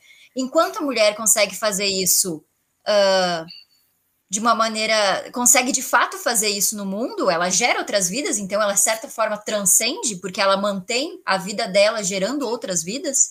O homem não consegue fazer isso. E aí ele precisa achar outras formas de transcendência. E aí, por exemplo, ah, sei lá, fazer alguma coisa intelectual, alguma coisa assim, seriam formas de transcendência que o homem acha que ele pode fazer já que ele não pode uh, gerar uma nova vida de fato. E aí a opressão da mulher se dá em cima disso, já que ele não pode fazer isso, que é gerar de fato uma vida. Ele e, por, e através dessa geração de vida, né, de, de, de manter o ser humano na imortalidade, porque a espécie é isso, você mantém o ser humano na imortalidade, de certa forma, já que, o, já que o homem não é capaz de fazer isso, como a mulher é capaz de fazer, então ele se volta contra a mulher que aí se torna um opositor dele, já que ela faz algo que ele não pode fazer. E a gente tem essa disputa. A Simone fala disso lá no, no primeiro volume do Segundo Sexo, inclusive, bem interessante. Uh, eu vou só jogar um, um comentário sobre a, o que a Marlene falou antes e depois eu vou para os comentários, tá, Nicolas? Eu sei que tá os comentários, então. Mas vou aproveitar esse meu poder de falar. Uh, enfim, o, uh, eu, eu, não tinha. Bom, é, é, interessante, né? O negócio da, da, do show, então, do espetáculo que acontece a, ali, que a gente está vendo, eu não tinha pensado tanto por essa maneira, mas de fato, né? Tu tem um show e tu tem uma espécie de, a gente poderia dizer, uma ódio à violência, né? Uh, e conectando com o que a gente viu no Rambo, talvez seja algo assim. Nós temos. Aí eu não quero ser essencialista, não quero, né? Mas talvez seja uhum. coisas, coisas relacionadas às circunstâncias, ao fato, ao modo como a gente é criado, etc, etc e tal, todos, né? Um, agressivos e violentos. Nós encontramos algumas maneiras de sublimar ou de um, jogar isso, lidar com isso de uma maneira que não seja destruidora no mundo, né? Então, esse parece, assim, digamos, né? Os filmes eles podem servir como veículos seguros, assim, os jogos de videogame também, lugares seguros para a gente expressar e canalizar uh, algumas esses nossos instintos, essas nossas pulsões mais agressivas, né? E aí é isso, não tem essa cena que eu não sei, pra mim tipo, demais, uou, assim, se você não gostou dessa cena, você não gosta de filmes de ação, desculpa. né? A trilha sonora do filme. Mas eu quero agora conectar com outra coisa, que, é, que foi o que, que eu, eu, tentei, eu não consegui lembrar muito bem, mas eu, eu fiquei pensando nessa, nessa coisa também da, da corporalidade e incorporação das coisas, né? Tu incorpora a trilha sonora no filme, e eu, primeiro eu pensei também né, na música aqui como um instrumento de, de, de incentivo de, né, de fazer com que então aqueles guerreiros ali, então, né, os, a gangue do Immortan Joe, né, fica fica eletrizada, né? Que é uma, é uma, talvez seja uma das funções da música, né? A gente pode ter a música como algo sublime para né, apreciar, e, enfim, né? Uma questão estética, mas pode ter como algo assim corpóreo, que instintivo e e que mexe com as paixões, talvez com as paixões mais básicas, né? Então eles estão indo numa caçada e tá tocando então uns tambores e uma guitarra, né? Tipo, puxa assim do, do corpo, né? Que é algo que talvez seja um pouco tematizado no filme também. Né? Tem toda essa relação corpo-máquina, quem é tem a vida inteira e o meia-vida, quem tem quem é saudável, quem não é saudável, quem usa prótese, quem não usa prótese, tu tem tu tem isso no Hum, essa relação com, a, com o natural, né? O, o, o Nux, Nux, Nux, Nux não conhecia uma árvore, por exemplo, né? Quando a cena que ele vai para que ele vê que ele vê a árvore, ele não sabe o que dizer, né? E no, e no original é melhor melhor porque ela diz é uma árvore, ele diz aquilo tipo árvore quando ele se refere de novo, né? É that tree like. Mas tá, vou finalizar o meu comentário aqui e já vou partir para os comentários que estão no. Antes de tu voltar para os comentários, eu, eu posso um, completar o que tu falou. É interessante que a trilha sonora do filme acaba sendo a trilha sonora ética feita dentro do filme, né? Então, eu acho que se conecta com a ideia de que esses caras meio que vivem, estão vivendo aquilo como se fosse um filme, entendeu? É que as mortes deles são é para ser mortes espetaculares, né? Mortes cinematográficas. Então, o que o cara tá fazendo ali é literalmente tocar a trilha sonora das mortes deles, né? Tipo, é uma sensibilidade já moldada pelo cinema. Claro, o cinema não existe mais nesse mundo, mas, vão dizer, formatou a subjetividade desses caras, né? Eles querem morrer num grande plano, assim, espetacular, né? Com uma trilha sonora legal. Não pode ser medíocre, né? E uma coisa, assim, eu acho que isso também tem um ponto falou da, do cinema como uma válvula de escape.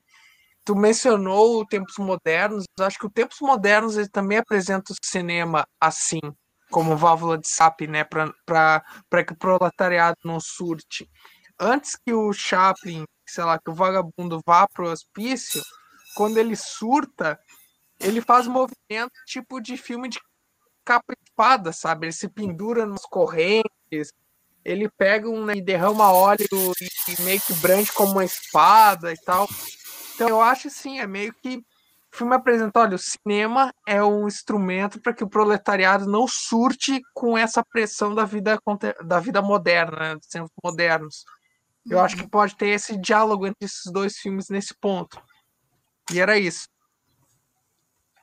Mas então, lendo os comentários, né, o Wagner Chagas comentou: talvez essa morte espetacular simbolize ele viveu uma vida para servir, ser um mero instrumento. Né? Ele está falando dos War Boys, uhum. como um sacrifício para sustentar essa sociedade objetificadora do filme. E, e eu vou, vou seguindo ou vocês querem. Tá, vou seguindo. Aí, logo em seguida, o Gabriel comentou isso que tu me falou, me fez pensar que a ausência de pessoas negras tem a, ver, tem a ver com o termínio mesmo dessas pessoas nesse futuro. Os War Boys são tipo white trash nessa sociedade. Então, os comentários acho que da Marloren mais cedo. Né? Segue numa sociedade patriarcal, logo fascistas eles estariam dispostos a lidar só com brancos inferiores pela necessidade de mão de obra. E aí, fechando essa leva de comentários, o José Cristiano, né? Pensei sobre as mulheres nesse futuro distópico serem encaradas como um recurso, uma mercadoria, escravizadas sexualmente e tudo. Isso é diferente da realidade, na realidade atual. Hashtag polêmica. Né? Uh, tá, só para jogar, então vão, vão pensando aí. O Gabriel volta, né? Isso é tradicional em exércitos. Ah, nessa, sobre a música. O Gabriel agora está comentando na, da trilha sonora, né? De fato, sempre teve toque de caixa e campo de batalha. Esse espetáculo é histórico. E o Wagner também realmente a guerra tem historicamente marcha, né? A banda marcial tocando enquanto os soldados morrem. Né? Pegando esse gancho final, é de fato, né? Tem isso, mas uh, tem tu tem duas funções da música né, na guerra. Um que é, talvez seja né, inspirar os soldados e outra que é coordenar Valdemar, uh, coordenar a, a, a, marcha e tal. Então, talvez pode ser também né, assim de, de, de, de, recuperar esse, esse tipo de instrumento de uh, instrumento na, na guerra, né? É, eu só, só queria comentar ali o, o que o Gabriel falou, é, da ausência das pessoas negras ter a ver com o extermínio dos mesmos no futuro, os War Boys ser o white trash, enfim. Eu discordo, eu acho que é só uma falha do filme. eu acho que não teria nenhum problema da Furiosa ser negra, por exemplo. Qual, qual é o impedimento da Furiosa ser negra? Não, não consigo pensar em nenhum. Não, não sei Acho que só foi, foi falha da galera, entendeu?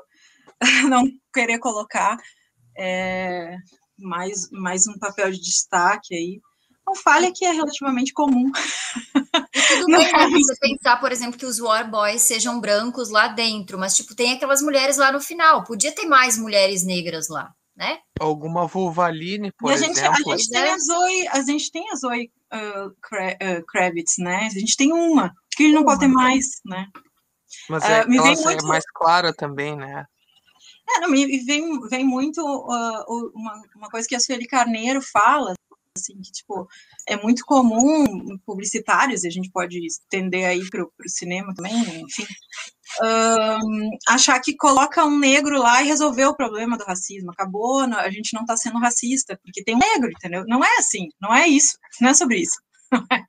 tipo, tem, tem outras coisas que precisam mudar. Então, né, tem campanhas de, de, de publicidade, ah, tem um, uma mulher negra, tem uma mulher com, sei lá, vitiligo. Olha, que incrível, a gente não é, não é, a gente tem, tem diversidade aqui. Não, não, não é sobre isso. Um, só, vai, só vai. pegando esse gancho, um, eu não sei, eu acho que é intencional isso da parte do filme, sabe? Uma vez que, por exemplo, teve a Tina Turner no terceiro, e como o filme parece ser super autoconsciente, vamos dizer, de si mesmo como representação na cultura, como ele é usado, foi usado na cultura e tal, eu acho que é intencional isso, assim. Por que, que vamos dizer, na cidadela só tem branco? Né? E vamos dizer, se tem uma negra, ela tem a pele mais clara, vamos dizer, uma pele clara. Eu acho que isso é intencional, isso é uma espécie de seleção, né? Por exemplo, o que, que determina o que alguém suba para a cidadela, sabe, daquele povão, né? Por que, que não tem um critério racial implícito e até inconsciente para esses caras da cidadela? É um pouco isso, né? Por exemplo, se a gente pensar como a branquitude opera, a branquitude opera inconscientemente, não é uma coisa assim, ah, eu estou, vou favorecer brancos, aspas, iguais a mim, não sei o quê. Não, vamos dizer, a, a branquitude não se vê como cor, né? E talvez isso apareça no filme. Eu não sei, eu acho que não é um erro, acho que é intencional e é uma denúncia do patriarcado branco, vamos dizer, patriarcado branco com técnica, objetificação dos seres humanos tal. Tá, mas tudo bem. Minha pergunta seria: e aquelas mulheres lá no final, as, as mulheres lá do ah. Vale, lá do. Tem alguma Valine, negra né? lá? Não, não. Sim, aí eu acho que é Então, né? Por quê? Sim. Se a gente tem, se você quer usar como justificativa, eu até posso concordar olhando para o resto, de que ah, na cidadela não tem gente negra, e aí é uma representação que o filme está tentando fazer dessa branquitude que não se enxerga ela mesma, blá blá blá, tudo. Eu entendo isso, mas aí não tem lá nas mulheres lá. Por que, que não poderia ter lá depois? Sim. Aí, ali eu acho erro. Uma conta cidadela eu acho que é intencional. Hum, não sei. Questões. Eu, eu queria pegar esse ponto da cor, uh, porque eu queria comentar um pouquinho da cor do filme, porque a gente tem aí um filme que foi lançado em duas, duas versões, né? Uh, colorida e preto e branco. E alguns aqui viram em preto e branco, acho que a Tayane e o Nicolas viram em preto e branco, né?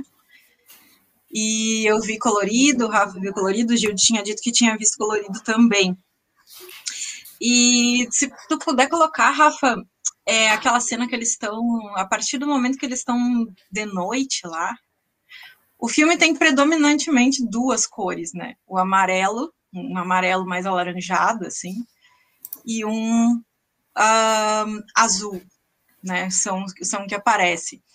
Uh, no, Uh, no início, quando a gente ainda tá muito cena de dia, que já é uma cena mais de noite, né?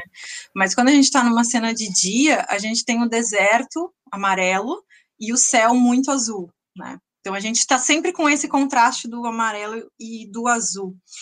E também na arte do filme tá lá o amarelo, um pouco de laranja e um azul. E queria pensar um pouco com isso, assim, porque o azul a gente tem, claro, aqui está representando mais uma noite, né, em contraste com o dia, mas ele tem uh, essa ideia. Bom, é uma cor fria, uma cor gelada, e aí a gente tem o clima do deserto, supostamente do deserto australiano, né, onde, onde é o mundo Mad Max, né, uh, que de dia é um calor desgraçado e de noite é um frio desgraçado. E aí a gente tem um azul que também tem essa ideia de ser um, uma cor de isolamento, de meio melancólico também, uma, um sentido de ser introspectivo, né? Uh, uh, e a gente tem uh, também a cor da água, né? Que é um dos pontos do filme. Uh, e aí a gente tem também o amarelo, forte também, que já é uma cor quente, uh, uma cor de dia e tal, que pode, que é uma cor no cinema um pouco confusa, digamos assim. Às vezes ela traz uma questão de, de uma inocência mais e às vezes de uma loucura. Então a gente está aqui falando do Mad Max, né? uh, a loucura está muito presente aqui, uma obsessão, uma doença, né, alguma coisa assim, mas também uh, uma certa inocência. A gente tem, volta ali, Rafa, no, no cara que está examinando a barriga, a gente tem um, um contraste aqui, a gente está lá, o vilão lá atrás, né, no azul, uh, nesse frio, nesse, enfim, nessa noite, né, Uh, e a gente tem esse cara que eu não lembro qual é que é a dele no, no filme, mas ele está entre o azul e o amarelo. Né? Então, talvez entre a loucura e, e, uma certa introspecção, entre a loucura e a. Aliás, entre a inocência e a loucura, enfim. E a gente tem no carro, né, quando foca uh, eles, a gente tem uma cena que foca o Max e as três ou quatro atrás, é, quatro ali, né? E ele no azul e elas no amarelo. Elas, claro, as inocentes, né? Aqui não loucura, acho, mas inocência mais, mas ele não, né? Ele não é o inocente. E a gente também tem a Furiosa, que está no mesmo plano aqui do, do Max, que também não está né, com o amarelo aqui. A gente também está operando nesse momento do, da introspecção aí, enfim. E o amarelo também, em contraste com a água, é a cor da gasolina, que também é uma, um outro valor aí do filme. Uh, então, deixa eu ver se tem mais alguma cena só. Ah, uh, o guitarrista tocando no, no escuro, né? É a única cor que se destaca e é um vermelho aqui, né? Que acho que aí vai para a questão da violência, do show ser violento, né? Também à noite aqui, né? uh, representando a guerra, enfim, né, o sangue, essa coisa aí. Uh, mas acho que tem, tem um, uma ambiguidade entre esses amarelos e azuis, né, o fato deles uh, oscilarem entre a loucura e a inocência, e também uma espécie de redenção, né, essa introspecção, uma busca interior, enfim, do, do, do da noite, da frieza, uh, se intercala com, com essa loucura, com essa, enfim, com essa inocência deles. E eu acho que isso se perde, talvez, no filme preto e branco. Né? A gente não tem isso. Salvo correções, não vi né, a versão preto e branca, mas eu acho que eles não ressaltam, por exemplo, esse carinha tocando no meio, enfim. Acho que talvez uh, possa ficar visual, visualmente é, bonito, enfim, mas talvez a gente tenha a perca de todo, a perda desse, desse simbolismo, assim, né, dessa é, dessa dessa oscilação entre a loucura e a, e a inocência, enfim, e desse dessa interiorização, introspecção, tal.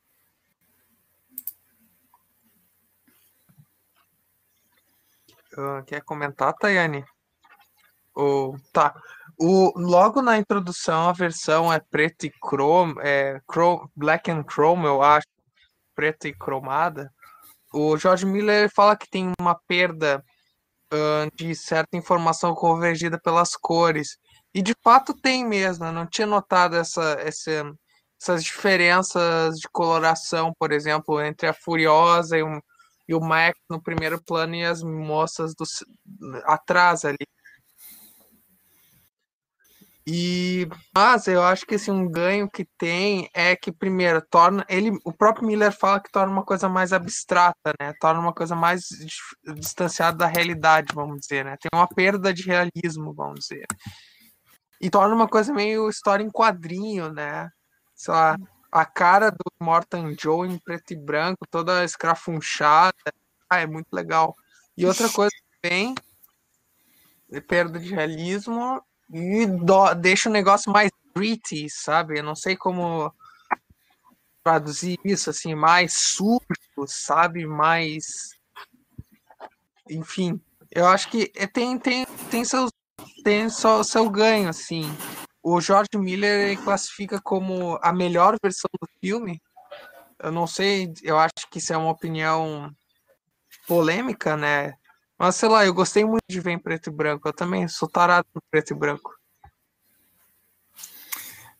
Vou projetar aqui o comentário do Miag de Jesus, né?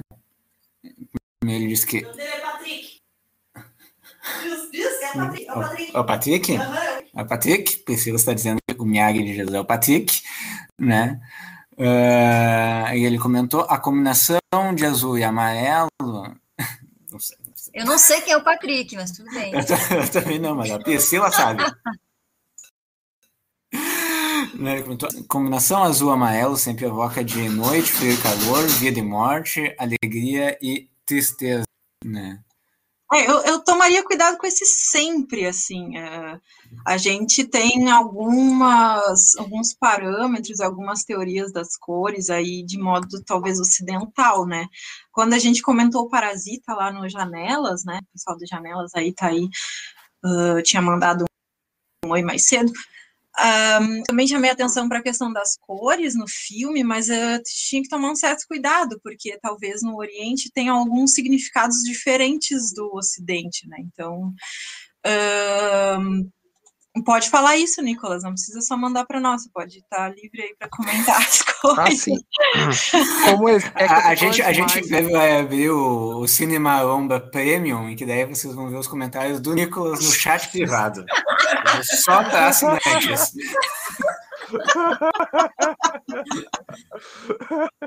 Fala, Nicolas, comenta.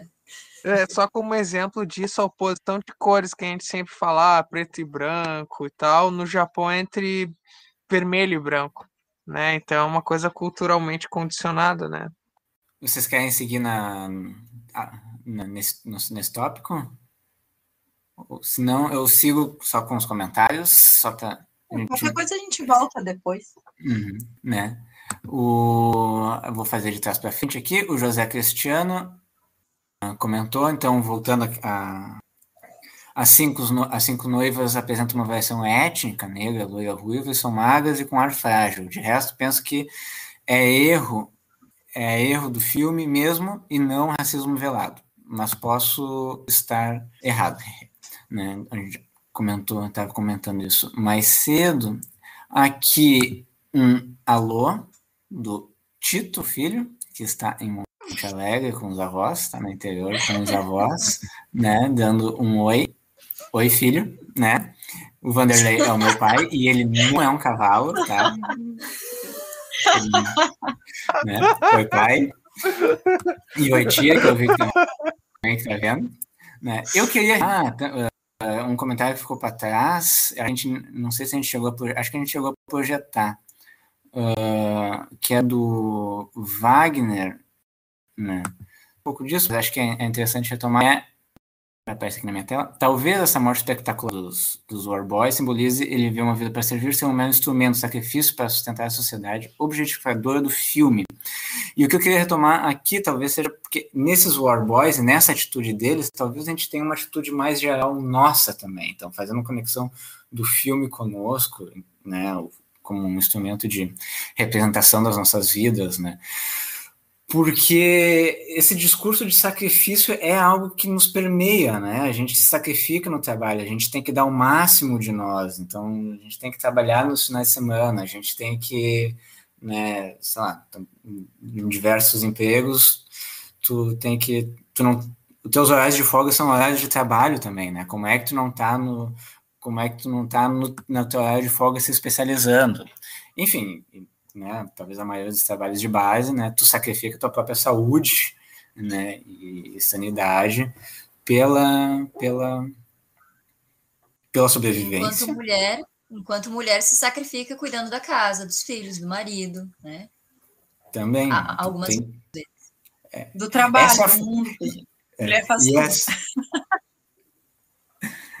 né? e tem um negócio que assim, tipo, talvez a gente tenha e jogar isso, né? Porque vendo, acho que quando a gente vê essas coisas e, e, se espanta um pouco, por exemplo, na tela, isso é interessante porque porque a gente normaliza isso, né? A gente está habituado, é assim que as coisas são, né? Então, qual é o problema do modo como as coisas são? É, é isso que a gente precisa fazer para viver, para sobreviver, né? Uh, talvez acho que uma, uma atitude mais difícil. Agora eu já estou saindo do filme, né? Na verdade, já estou saindo do filme e, né, partindo para crítica social, mas que é, uma, que, é um, que, é, que, é, que é um exercício, né, um exercício da abstração e tal, né, que é de desnaturalizar essas, uh, essas atitudes e essas relações, assim, então, talvez seja um exercício interessante de vermos-nos também nos War Boys, entende? Eles são, em grande medida, a gente em muitas das nossas relações, em muito, da nossa situação uh, de objetos, nesse, nesse, nesse, tipo de alienação que a gente tem, né? Uhum. Alienação é o que? Alienação é não reconhecer-se tal como é, não reconhecer a sua própria natureza, né? E não reconhecer o mundo à sua volta, né? Quando a gente se vê como um objeto, então eu tenho que me sacrificar pela sociedade, porque, sei lá, porque é assim que a sociedade funciona, o capitalismo e tal, então dê toda a sua saúde para sobreviver, a gente reproduz essa objetificação. E, e não devia ser assim. Cortando todo o raciocínio, né? É um negócio assim, tipo. Cortando todo o raciocínio é o seguinte: não, não devia ser assim. Aí, né? Tem que matar o Immortal Joe, entende? Vamos achar o Immortal Joe. Ah, nossa, o Immortal Joe tá na presidência, pô. Girem a faca, não basta você colocar ela lá, você tem que girar, tá bom? Mas, ô Rafa, eu não acho que tu tenha saído do filme, porque o próprio Nux ele faz movimento, né? Ele é o cara que compra toda a ideologia dos War Boys e ao longo da estrada, né, de acompanhar as noivas, o Max, a Furiosa, ele muda de opinião, né? E tanto é que ele acaba com o ciclo de violência decidindo virar o caminhão, né, e bloquear a estrada. Então, se a gente é os War Boys, o Nux acaba sendo o mediador do público, né? Eu acho que teu assassino tá perfeito, não saiu do filme, não. Talvez só mais um ponto nesse, nesse andamento, porque eu não sei se o nome desse personagem aparece no filme, eu não lembro dele ter sido chamado pelo nome. Mas nos créditos tem o nome dele. Ele aparece? Ele é o. Acho que aparece. De. De- Como é que é? Eater. Person Eater, não? Aparece. Falam, comentam o nome dele no filme. né? Que é. ah, People Eater? Não, como é que é? Agora, mas é o comedor de gente, né? Isso, comedor de gente. né? E o que eu quero notar é que tem um contraste com a maioria dos outros personagens, né? Que ele é, enfim, ele não é magro que nem os outros personagens, né? E ele tem esse nome, talvez agora, agora veio assim nessa nessa toada de exploração e, e sobrevivência, né? Hum.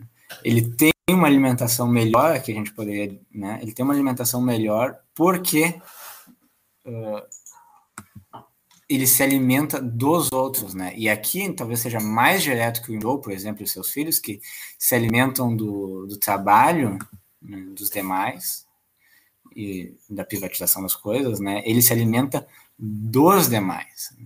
Então, enfim, só para complementar também o cenário da de exploração e objetificação, assim, que a gente que a gente foi notando ao longo do filme. Eu, eu acho que é um ponto muito importante isso.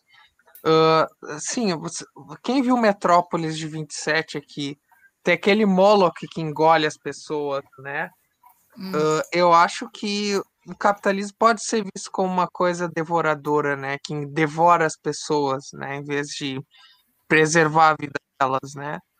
Ah, um contraste com isso, por exemplo, tem um, um, um livro do Daniel Munduruku, que é o Banquete dos Deuses, né? Aí ele fala com uma atitude diferente, ao invés de querer tudo devorar, tudo engolir, se tornar alimento dos deuses, né? Venerar a natureza e tal, mas isso é ponto para outra história. Sim, mas o capitalismo é isso que se alimenta de pessoas mesmo. Nenhuma. E da natureza também, né? Sim. Se Do que é existe vivo, né? separação. Ah, sim, sim, né? Modo de dizer natureza, né? Só para. Mas, tipo, na Sim, tudo é destruição. mercadoria, né? O, o fato do tudo é tudo. Tudo é- se torna mercadoria. né? literalmente tudo, sofrimento, prazer, tudo, né? Uhum. Uhum. Pauta, me- movimento.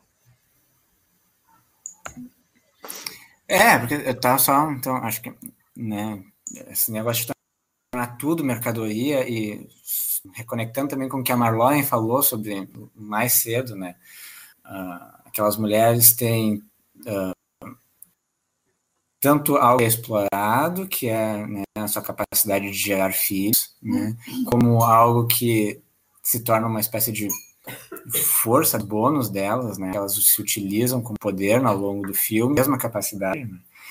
Uh, o que que perverte, o que que oprime elas nesse caso, né? É, é o poder de, a gente poderia dizer, de privatização que o Immortan Joe exerce, né? É isso que ele coopta delas, né? No processo de libertação, a gente poderia dizer, é o que elas tentam reassumir, pelo menos, re- retomar como de maneira autônoma. Bom, ah, eu acho que como um comentário que pode nos guiar para os finalmente, né? O comentário do Wagner, do Wagner que nos acompanhou, que é lembrando, tá tudo errado, potássios, né? Porque o bom filme Maromba, o bom filme Maromba é o filme Maromba que mostra que tá tudo errado. Exatamente, exatamente. Bom, vocês têm, vocês têm alguns comentários ah, de encerramento? Acho que a gente já está se direcionando para o final da live. Algo que gostariam de dizer para encerrar? É, Eu queria só é, lembrar, né, que, bom, a gente tem aqui um filme, como comentaram aí, que o, o herói é quase, um- é, já é um é, coadjuvante e a coadjuvante é a heroína, né, que subverte aquela ideia também dos marombas mais antigos do, do ideal de masculinidade, né, que o ideal de masculinidade, como o Nicolas falou, né, os homens são meio fracos, principalmente o, o vilão é o cara mais nada a ver, né, de, de fraqueza, assim, tu tirou o trequinho da boca dele e morreu. então, uh, esse é um ponto que é legal, assim, de, de, de sempre prestar atenção, né, nesses filmes e ver quais são, quais são esses ideais de masculino e feminino, de herói, heroína, etc., e de vilão também, que são postos. E uh, não lembro agora, mas é isso, basicamente. Ah, e a questão da violência, né? Também que é outra questão que aparece em todos os filmes maromba, né? Bom, filme de ação envolve violência, explosão, tiro, mas qual é o papel disso no filme, né? É basicamente isso. Obrigada a todos que ficaram aí com a gente. Voltem nos próximos. Uhum. Então tá, então gente, muito obrigado por participarem. Já antecipo então, posso antecipar, né? Bom, eu já antecipo claro. então que daqui duas semanas, lembrando, nosso, nosso objetivo é fazer lives quinzenais, certo? Daqui duas semanas, Robocop, né? E. É, 5 de agosto, tá? 5 de agosto, 19h30. Coloquem na agenda, então, ativem o lembrete. Primeiro Robocop, né? 1987. É direção isso. do Paul Verhoeven, né? É isso? É. Isso, isso. isso. Ativem é, o lembrete aí no YouTube, deem um like nas redes sociais, que aí vocês acompanham os próximos eventos, as próximas lives que a gente vai fazer e também as discussões. Então, a gente está aí no Twitter, no Instagram e no Twitch, que é Cinemarumba. Então, deem um like lá, acompanhem, fiquem junto conosco para comentar o, o Robocop, dia 5 de agosto, 19h30. Vamos lá, galera.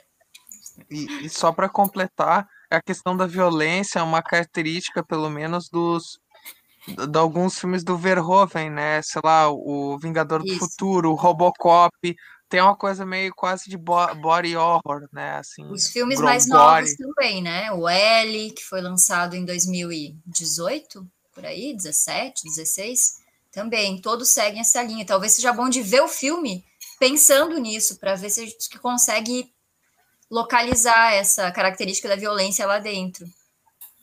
Bem lembrado, Nicolas.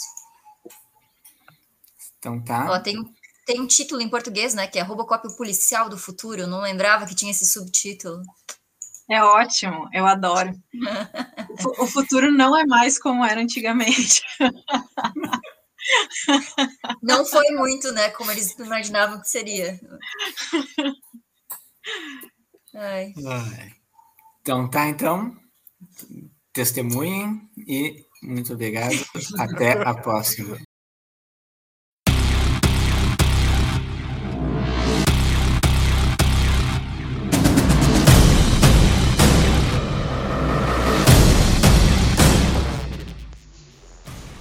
Então, pessoal, obrigado por acompanharem mais um episódio do nosso podcast.